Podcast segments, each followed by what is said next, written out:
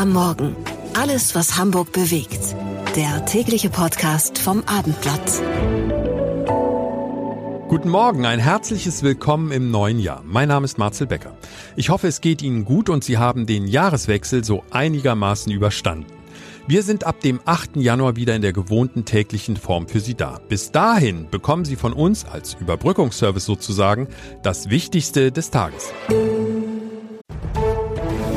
Der Hamburg Nachrichtenüberblick bei Becker am Morgen. Ich bin Christiane Hampe. Guten Morgen. Im Familiendrama um die Hamburger Steakhouse-Erbin Christina Block soll es nach Abendblatt-Informationen eine Art Deal gegeben haben. Block soll zugegeben haben, das Spezialteam damit beauftragt zu haben, ihre Kinder aus Dänemark nach Hamburg zu holen.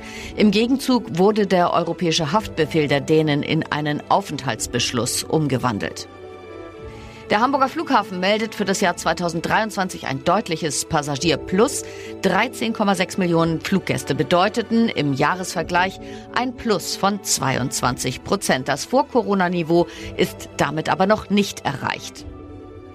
Zwischen Harburg und Winsen sollen ab Mitte Januar wieder mehr Züge unterwegs sein. Start Unterelbe hilft beim Metronom aus und fährt jetzt ab dem 15. Januar zusätzlich auf der Strecke.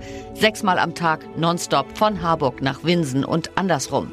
Seit dem Sommer gilt beim Metronom wegen akuten Personalmangels ein Ersatzfahrplan.